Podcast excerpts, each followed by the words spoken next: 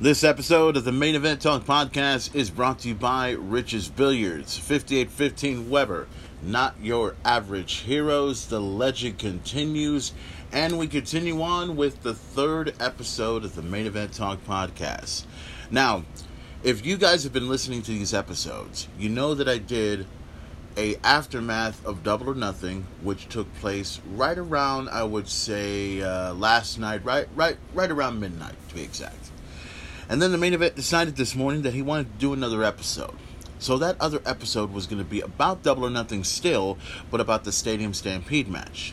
You get a chance to hear the entire match in itself, with a little bit of editing trouble, but we managed to get through it in every way possible, so that way you'll get the full version of how that match went down and everything. So now that that's out of the way, now we get to talk about what's about to take place in just a few moments. Now in this episode, we're going to talk about NWA's pay-per-view coming up this Sunday, which is entitled When Our Shadows Fall. You'll get a chance to find out some of the matches, including the NWA World Heavyweight Champion Nick Aldis, the National Treasure, will be defending the 10 pounds of gold, the NWA World Heavyweight Championship, against the number one contender, Trevor Murdoch. And you'll find out most of those matches, so much more. Plus, I've got some news in regards to the WWE releases. There have been several superstars that were released just a few days ago. And could there be more to come? Also, Brock Lesnar. Is he back in the WWE? Boy, a lot of people want to know about that story. And also, I promised Richard's Billiards that the Main Event will be talking about the upcoming boxing match is going to take place live this Sunday on pay-per-view. Floyd Money Mayweather to take on Logan Paul, and it takes boxing on a Sunday. Boxing on a Sunday. That just seems very, very odd to me. So sit back, relax, and enjoy this episode of the Main Event Talk Podcast, because we're about to get right into it. And before we do, as always, let's go ahead and play a little music to get everything up and running and everything else like that. This is a classic among classics. I think most of you guys have heard about this song. If you've never heard of this band, you should. You know, the Main Event likes to get into his old metal roots and everything else like that, and the Main Event decided he's going to go ahead and go just a little bit deeper. Deeper as all the way back to, say, 1995, at a time when music was still in the alternative movement, and metal was still trying to rise in every way possible. Metal was still around at that time, and you had bands like, say, Cannibal Corpse, Deicide, Sepultura, and everything else in that particular nature. So the Main Event decided to go ahead and play you something from a band called 6 Feet Under. Now, most of you guys that have heard about this band, you know what's up. For those that don't, this is off the first album from the Haunted album. This is The Enemy Inside.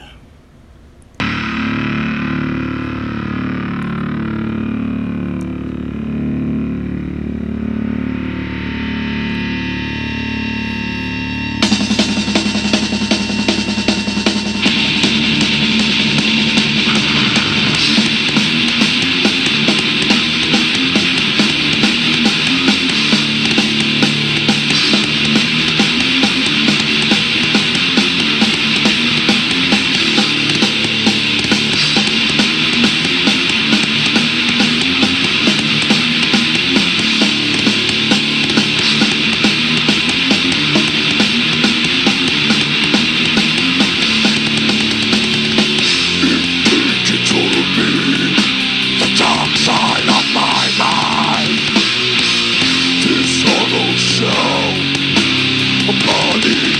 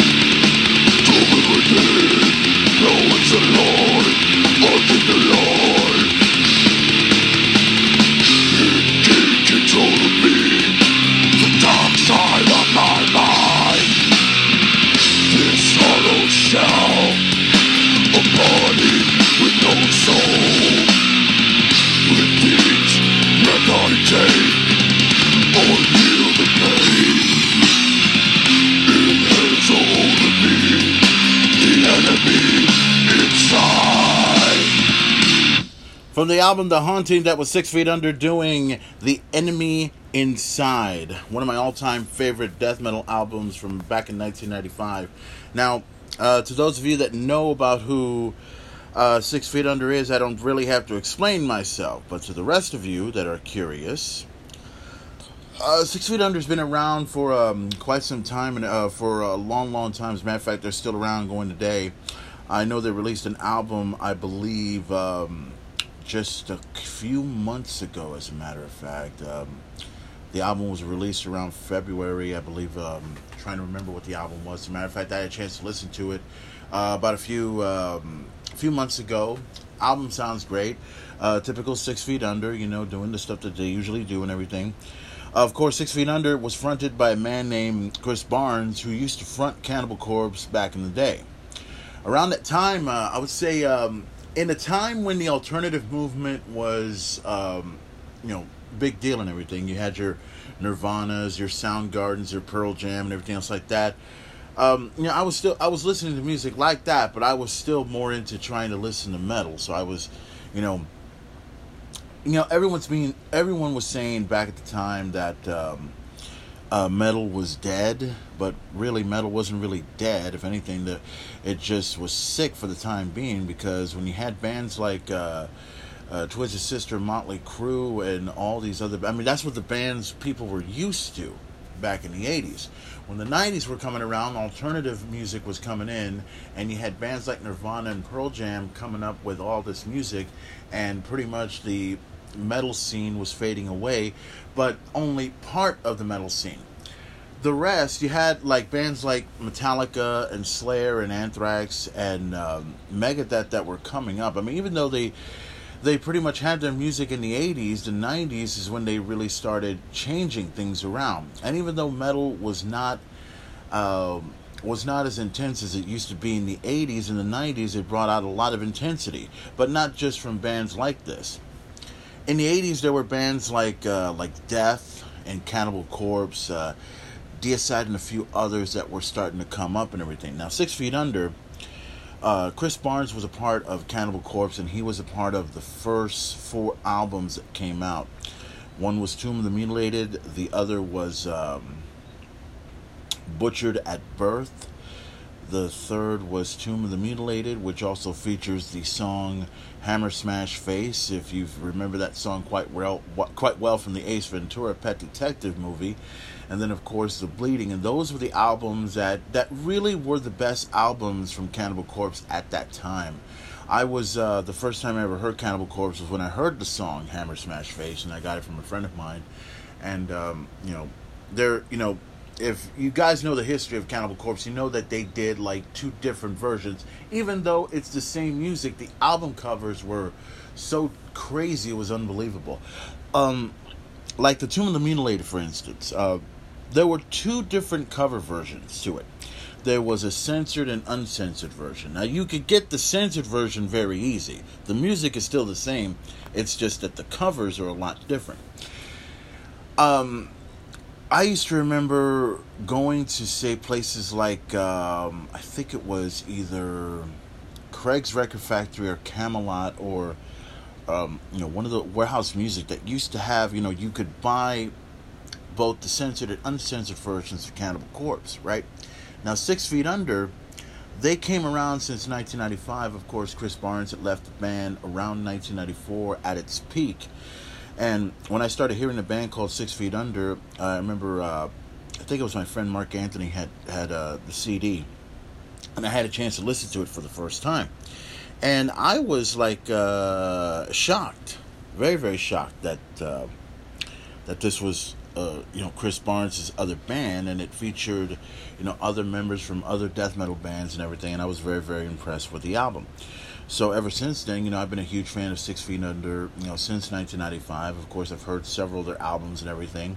Some that I've heard on Spotify, and some that I actually have personally in my own case. As a matter of fact, somewhere, and I think I have it here. Actually, it's right here in front of me. I actually have it right here.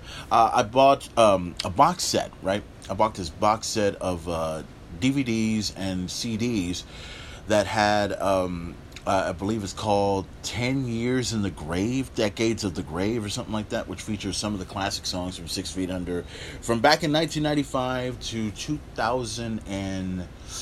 I believe this is 2005, 2006 when I bought it. It was a box set that cost around probably $40 or something like that. And it was a cool box set to get. It featured a poster, featured like a guitar pick and a few other stuff, including some...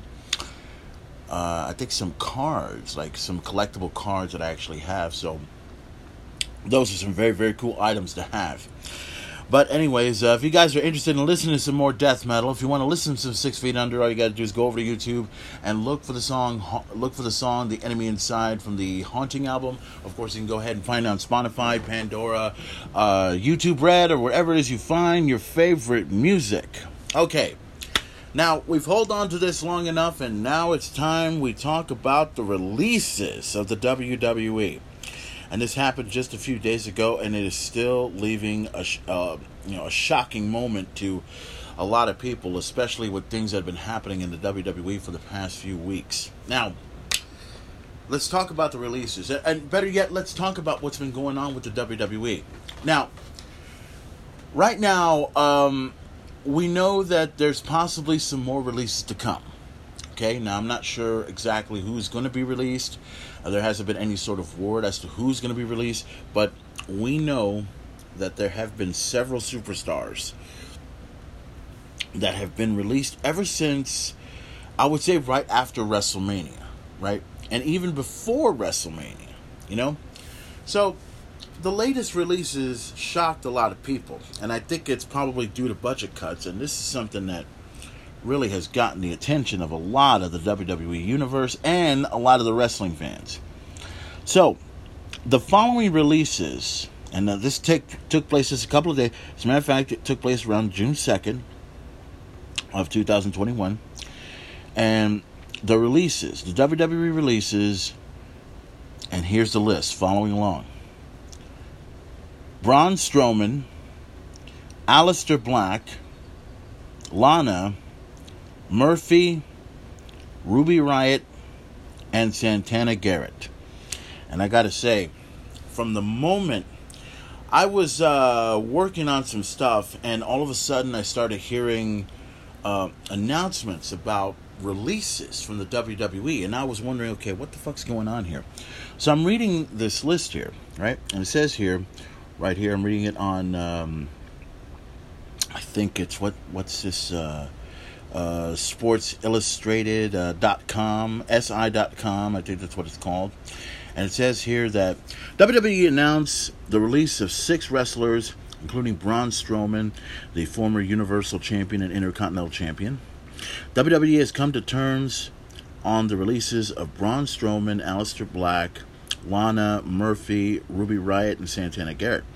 The release said, WWE wishes them best in their future endeavors. Now, this is just what I'm reading on the on SNI.com website. Now, here's something that I read on Aleister Black's page on his Twitter. Aleister Black. And that's someone that I was in shock that was released from the WWE. Aleister Black had not wrestled since October and made his return on May 21st, but now finds himself out of a job just 2 weeks later. The release also brings SmackDown's total number of active women competitors to just 7, which is very, very baffling. So, Here's the tweet that Aleister Black put out. Now, for those, and as a matter of fact, he was known as Aleister Black, but I believe he's now called Tommy End. I think that was his original name from back in the day. It says here on his Twitter, "I'm gathering my thoughts as this was a complete left field for me, as obviously we just started the Dark Father character, but this was it. Thank you so much, WWE Universe, for allowing me to create and give you small bits of myself." Now, that's what's just released on his Twitter. Now, the more I read his, it says here, "This is just the latest batch of wrestlers revealed in their relieved of their duties. The WWE released 10 competitors in April, which I had just talked about previously on the Main Event Talk, and a year before released more than 20 due to financial hardships from the pandemic. No reason for giving the group's dismissal, however. It's not only the faces of the WWE being let go either. WWE's digital department, WWE Network, reportedly suffered major layoffs last week, according to Mike Johnson of ProWrestlingInsider.com. Now, let's see. A week before that, wrestlers and referees from NXT and WWE Performance Center were let go. And, of course, it says here more wrestling coverage and everything else like that. So, yeah, there's been a lot of wrestlers that have been released due to budget cuts and everything else like that. Now, I was lucky enough to go ahead and separate the 3 episodes that I'm doing. Of course, we talked about the 2 episodes from the Double or Nothing event. Now, this one, it leaves me baffled as to the superstars being released. Let's look at the list here once again. Let's start with, to the biggest shocker of them all, Braun Strowman. Braun Strowman, who was in a WrestleMania match with Shane McMahon, and then was a part of a triple threat match for the WWE Championship with Drew McIntyre and Bobby Lashley. And we haven't heard much from Braun Strowman until this this occurred in June 2nd. And it was very, very surprising that he got released from the WWE. But a lot of fans thought that he was probably going to be around for, I would say a long, long time. But, you know, and my guess is, I think it's because of Strowman's contract. And I'm not sure how much the value of the contract is. But, yeah, Braun Strowman has accomplished a lot in WWE. Everything from winning the greatest Royal Rumble ever to winning the Intercontinental Championship. He's won Tag Team Gold. He's been the Universal Champion. He's had some high-profile matches from individuals like Roman Reigns, The Big Show, of course, Brock Lesnar, and several others. Of course, he won the Universal Championship from Goldberg back at WrestleMania last year. And I had a lot of high hopes for him, and it's terrible that he got released. Now, also, Aleister Black, who had just came back onto television, and his last appearance, Aleister Black's last appearance, was when he finally showed up on SmackDown, had sort of interfered in the Fatal 4-Way match for the Intercontinental Championship where he laid out Big E, and then that was it. After that, you figured there would have been a follow-up the following week, but Big E wasn't there at the SmackDown tapings or Aleister Black.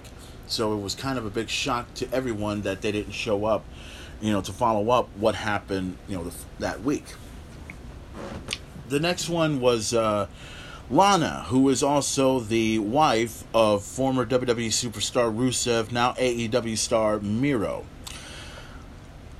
Lana was, to me, this was one of these things where, and I saw this, it was a matter of time. It was strictly a matter of time.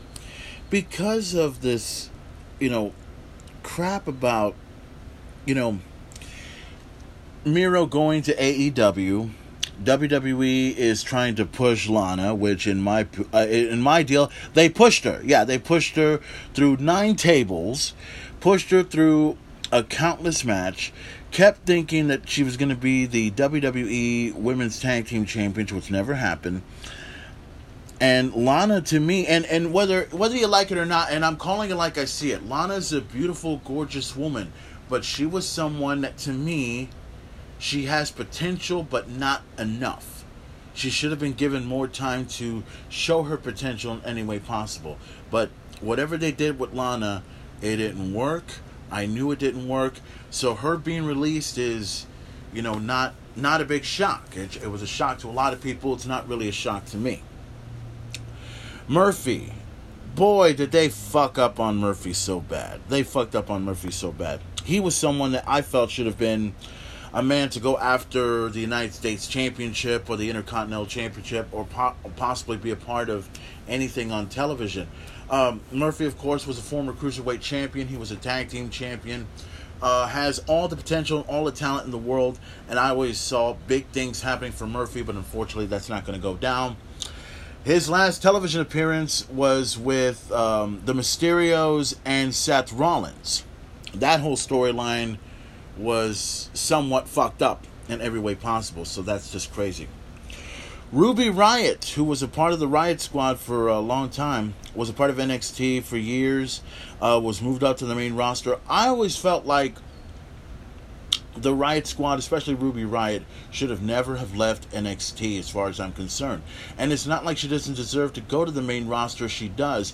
I always felt like she needed to prove herself a little bit more. Not that I'm not saying that she doesn't have potential. She has the potential. It's just that it's one of these cases where you get this new star and everyone's talking about her, and you move her up to the main roster real quickly without even giving her full potential.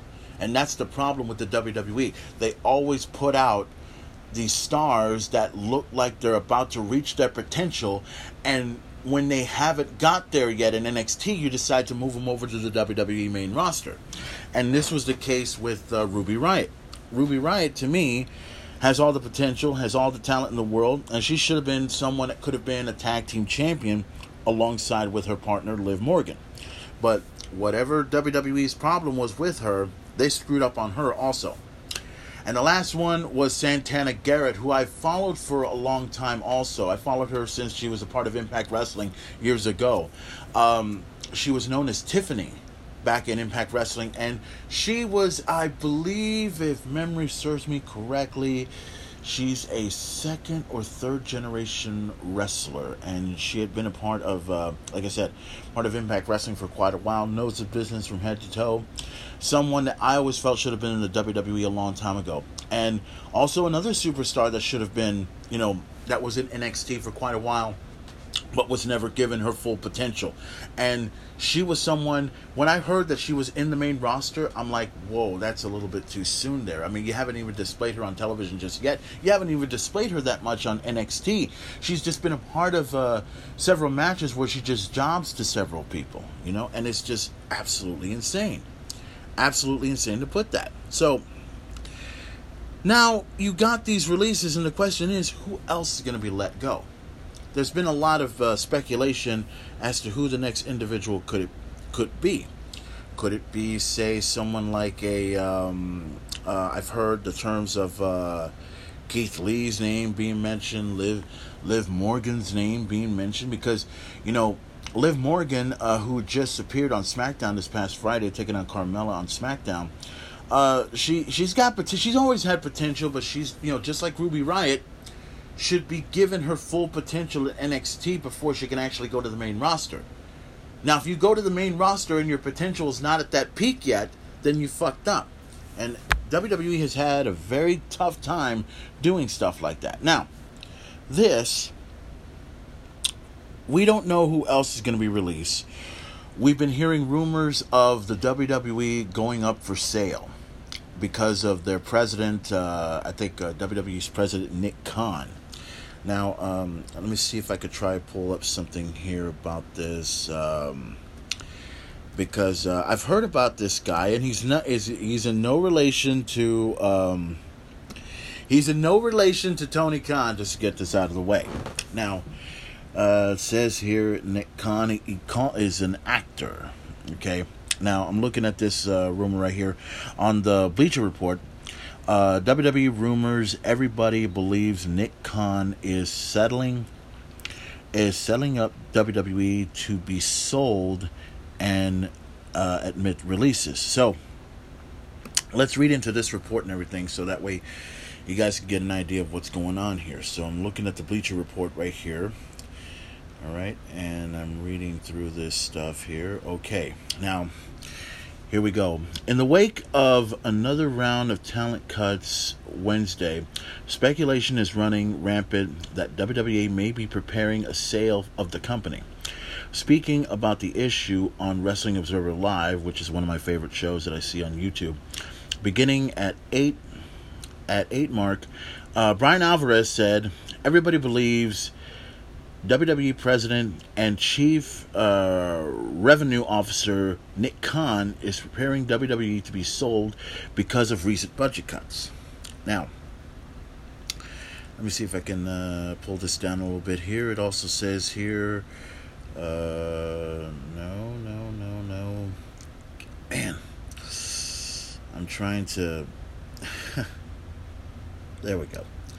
Okay, I was trying to read this, but then all of a sudden something blocked my way here. But anyways, it says here, Alvarez said he has spoken to people inside and outside of WWE, all whom believe a sale may be in the works.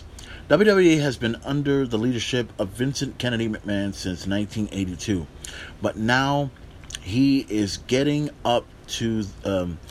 up there at age 75, a sale may not be completely out of the question. It also says here, Brian Alvarez noted that both Aleister Black and Alexander Wolfe, who was also one of the people that were released from WWE a few months ago, has publicly stated they were told budget cuts were responsible for their WWE departures. It is a curious reason given that WWE is making more money than ever thanks to $1 billion television deals with Fox and NBC Universal. WWE released several notable names shortly after WrestleMania in April, including Samoa Joe, Mickie James, Peyton Royce, and Billy Kay. On Wednesday, some of the releases were even more surprising, as Braun Strowman, Aleister Black, Lana, Murphy, Ruby Riott, and Santana Garrett were released from their contracts. Let me continue reading on to this part. It says here that came after WWE reportedly made sweeping layoffs last week in an effort to consult its television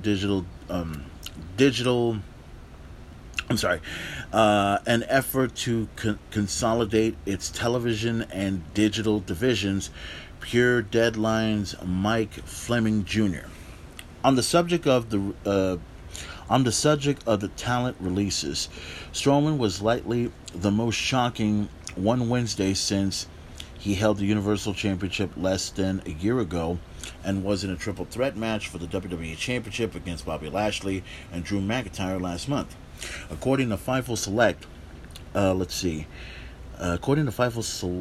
which is marked up, Strowman signed a monster deal in 2019 worth over $1 million per year. Because of that, his release resulted in significant savings from the company.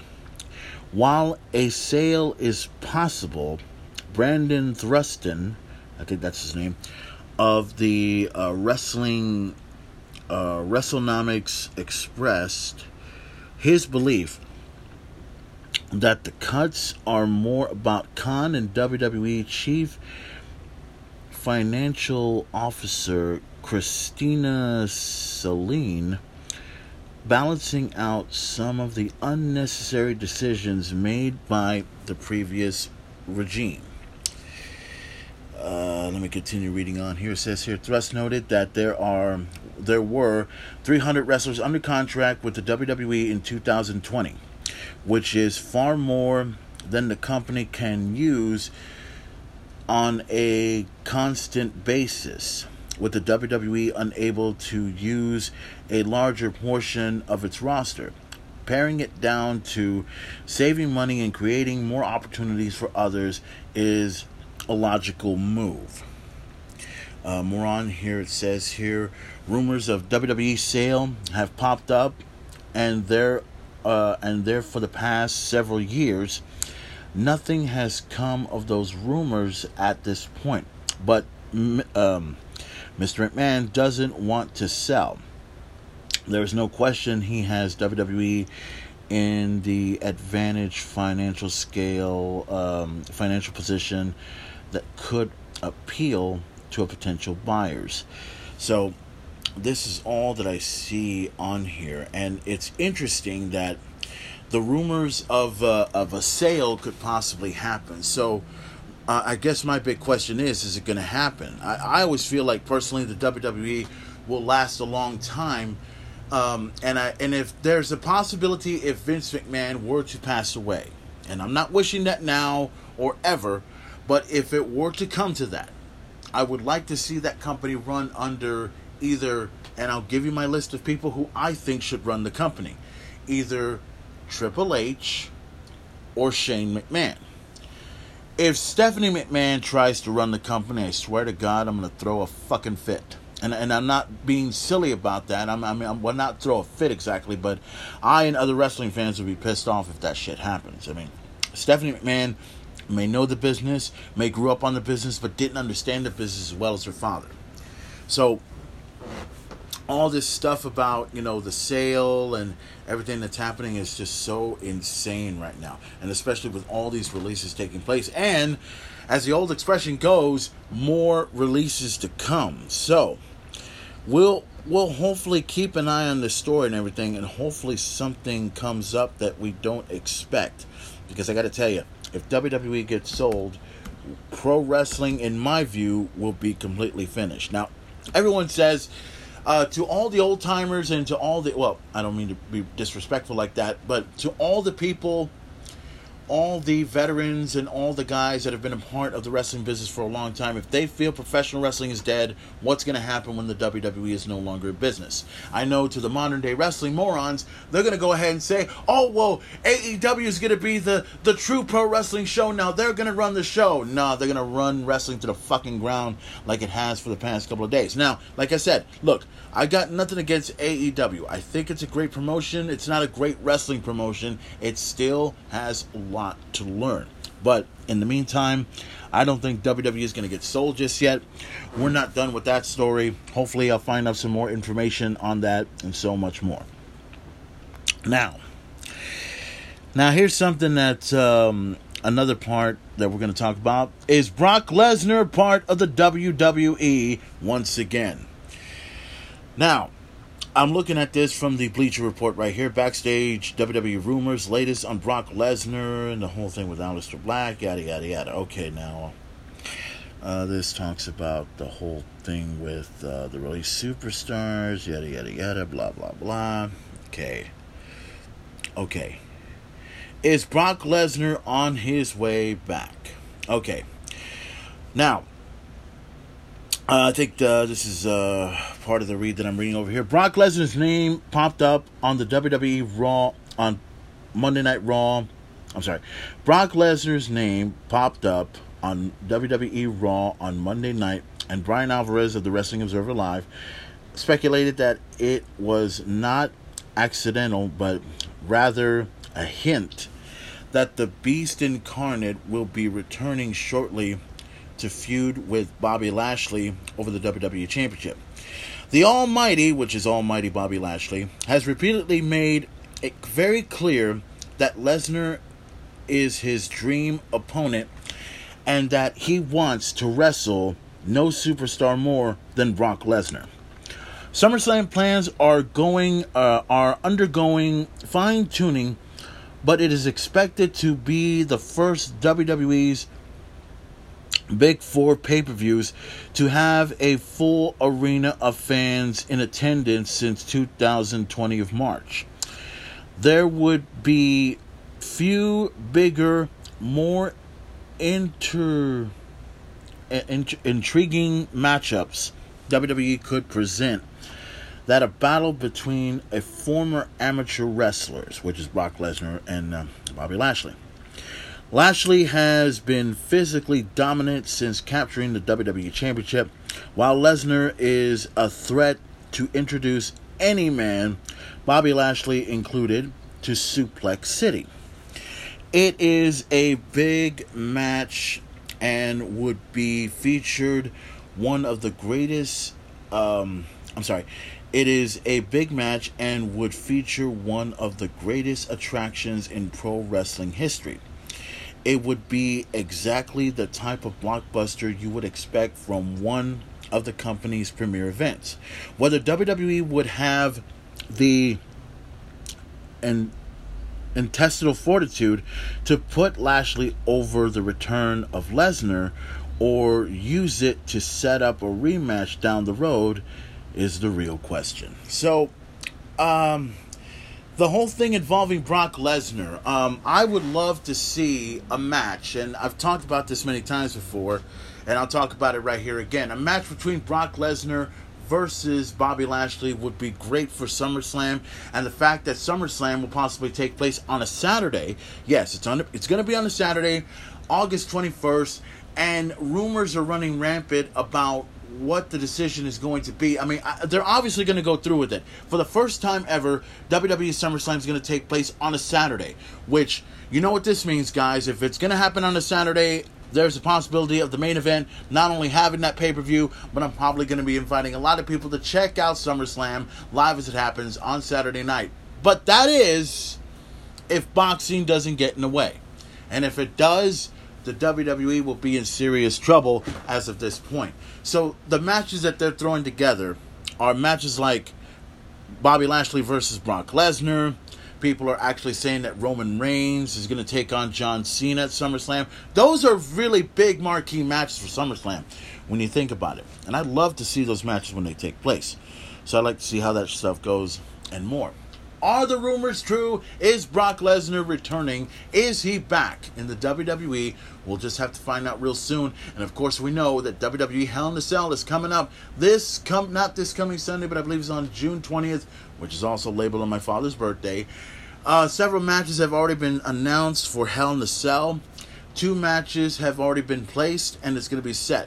WWE Championship will be decided as Bobby Lashley defends his championship against Drew McIntyre. No word yet as to whether or not it's going to compete at Hell in the Cell, the actual match itself, but we'll find out this coming Monday on Monday Night Raw. Also, another match that was announced on SmackDown for the WWE SmackDown Women's Championship.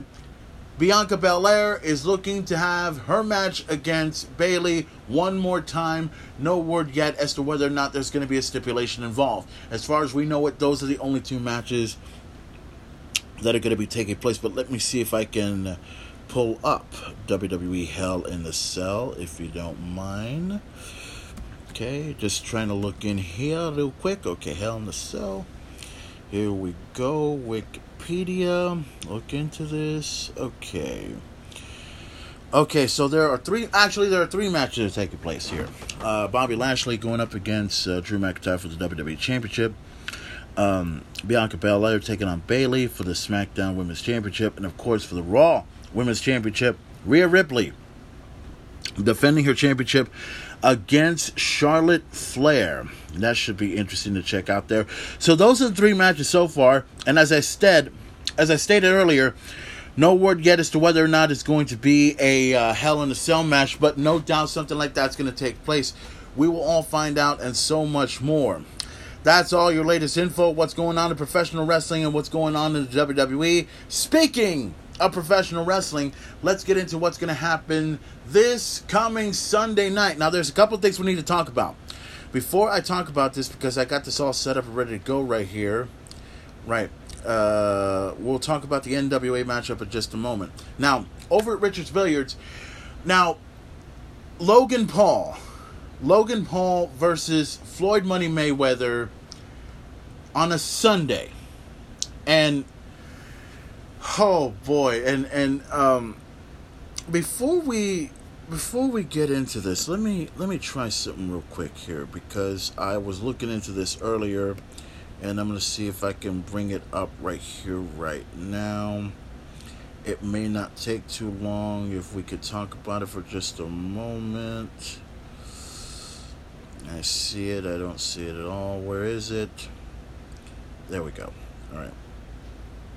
Okay, so I'm looking at all these.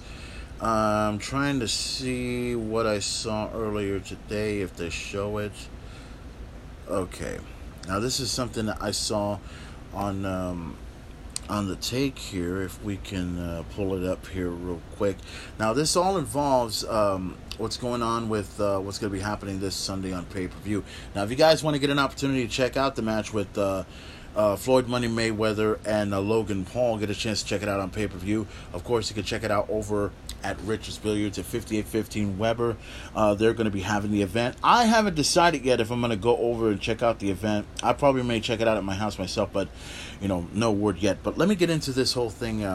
This one is, I was watching something called, I believe it's, what's it called? First Take.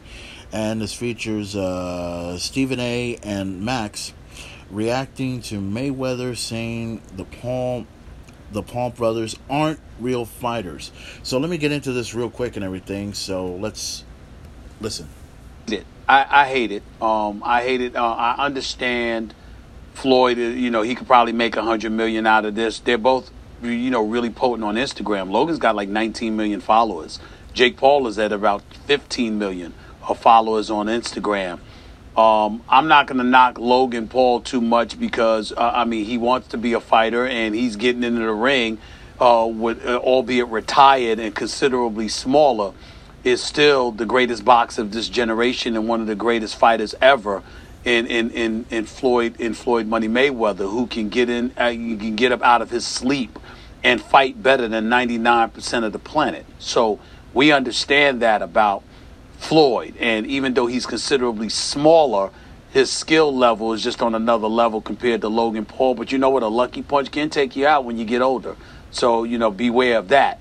In the case of Jake Paul, I don't blame Floyd Money Mayweather a little bit. And I hate talking about these guys in a negative fashion because I like both Logan and Jake. And I think that the attention that they bring to the sport, they deserve to be respected and appreciated for it. Because if the promoters didn't mess up the sport so much by denying us the opportunity to see the fights that we wanted to see when we wanted to see them, then we wouldn't have exhibitions like this. But at least Logan Paul is fighting a fighter. Jake Paul getting into the ring with non-boxers, I know it's an exhibition, but if he did that on the street, he could get arrested.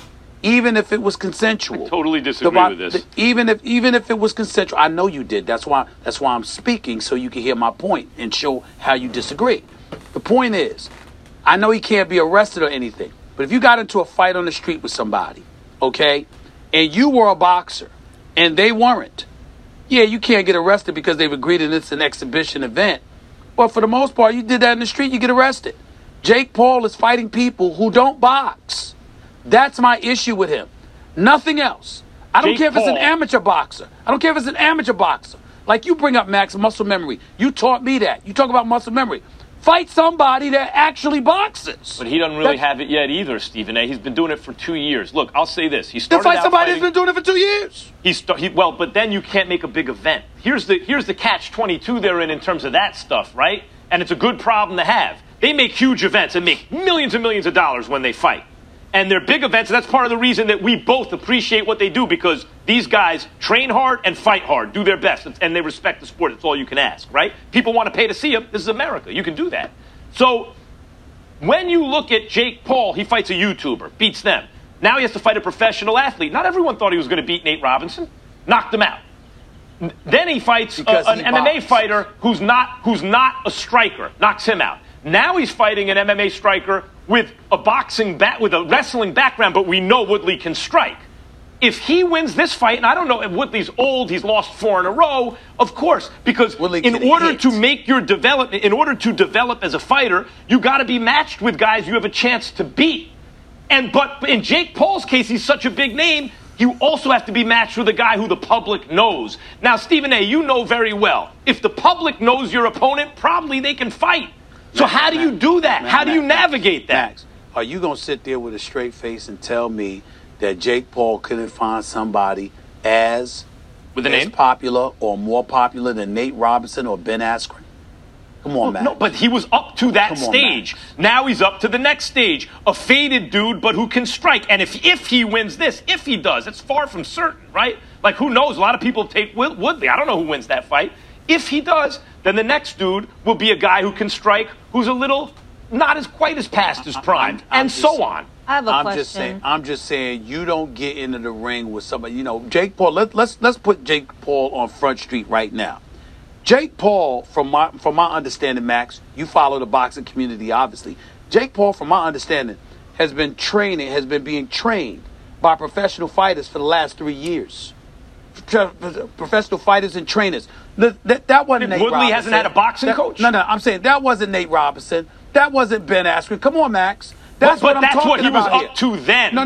He's dipping his toe in the water. You're acting like he just got his toe in the water and he's going to get somebody. This dude has been training legitimately as a fighter for years. For two years, get to the ring with a basketball player? At that time, he'd been training. A UFC fighter that wrestled? At that time, he'd been training for like a year and a half. And you know how many fighters throughout the history of boxing, professionals, even champions, early in their career, they get cab drivers. They throw some boxing gloves on them, and it's a win on a dude's record. I mean, that's how it works in the fight game early on.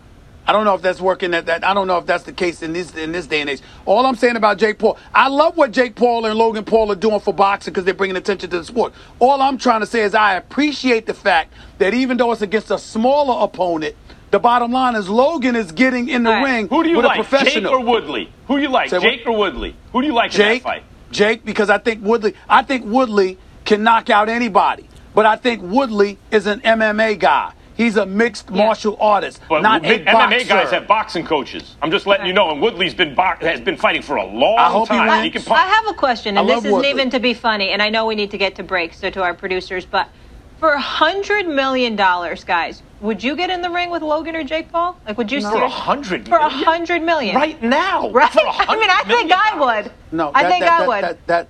That's Max. I'm the kind of man that believes I'm going to make $100 million doing what I do. I don't have to engage in exhibitions to pull it off. Do you know how many arguments about sports you need to get into to get $100 million? That's crazy right there. So, if you guys want to get an opportunity to check out the matchup with Floyd Money Mayweather against Logan Paul, get a chance to check it out over at Rich's Billiards at 5815 Weber. Not Your Average Heroes. The legend continues, and will the main event be a part of that whole fiasco? Well, we'll just have to find out and everything else like that. I haven't decided yet as to whether or not I'm going to be over there. So, with that being said, let's get into what's going to happen tomorrow night over on the NWA side. NWA presents When Our Shadows Fall, which is going to be included here. Check out the lineup right here on June 6th. NWA presents the next pay-per-view, When Our Shadows Fall, live on Fight TV. This event features wrestlers such as the NWA World's Champion Nick Aldis, NWA World Television Champion The Pope, NWA Women's World Champion Serena Deeb, and so much more. Now, here are the matches that are going to take place here, and we'll look at it from top to bottom right here. JTG going one-on-one against Fred Rosser. Now, Fred Rosser, as you know quite well, he used to be the artist formerly known as Darren Young. It's going to be his debut match and everything else like that. Now, I'm not going to give you my predictions as to who I think will win, but I will be doing an episode hopefully tomorrow night or right after when this pay-per-view is done, but I'm going to give you all the matches that are going to take place over here. Now, this one is going to, like I said, JTG versus Fred Rosser. That's going to take place. A tag team match featuring the women of the NWA, Thunder Rosa and Melina, team up to take on Taryn Terrell and Kylie Rae, which is going to have a lot of people talking there. A grudge match. I don't think the television championship is on the line, but it's going to be the NWA World Television Champion, The Pope, going one-on-one against Tyrus. Tag team fatal four-way. It's going to feature Pyro or whatever his name is, and Adias versus Machri Rocket and Slice Boogie. up against Machia Wolf and Bestia 666 versus Sal Rudolph and Rudo or something like that. I don't know. Also, the NWA World Tag Team Championships will be decided as Aaron Stevens and Kratos defend the tag team titles against Crimson and Jake's. Let's see, defend their titles against Crimson and Jake Dane versus Tom Latimer and Chris Adonis. Chris Adonis, I'm sorry, who are members of the Strictly Business. NWA Women's World Championship will be decided. Serena Deeb will be defending her championship against Camille. And then, of course, the NWA World Heavyweight Championship will be decided. The National Treasure, Nick Aldis, will be defending his championship against the number one contender, Trevor Murdoch. The main event will give you his predictions on all these matches in the next episode. Of course, the pay-per-view is going to happen possibly at the same time as the NWA's... the same time as the boxing event takes place. I'm not sure exactly what will happen as far as that goes and everything, but we'll see how that goes. So, this is going to do it for this edition of this episode of the Main Event Talk podcast. Now, just to remind everybody, if you guys are interested in checking out some great boxing action, go ahead and head over to Rich's Billiards at 5815 Weber and get a chance. I believe the event will be for free, if I'm not mistaken. So that's going to take place.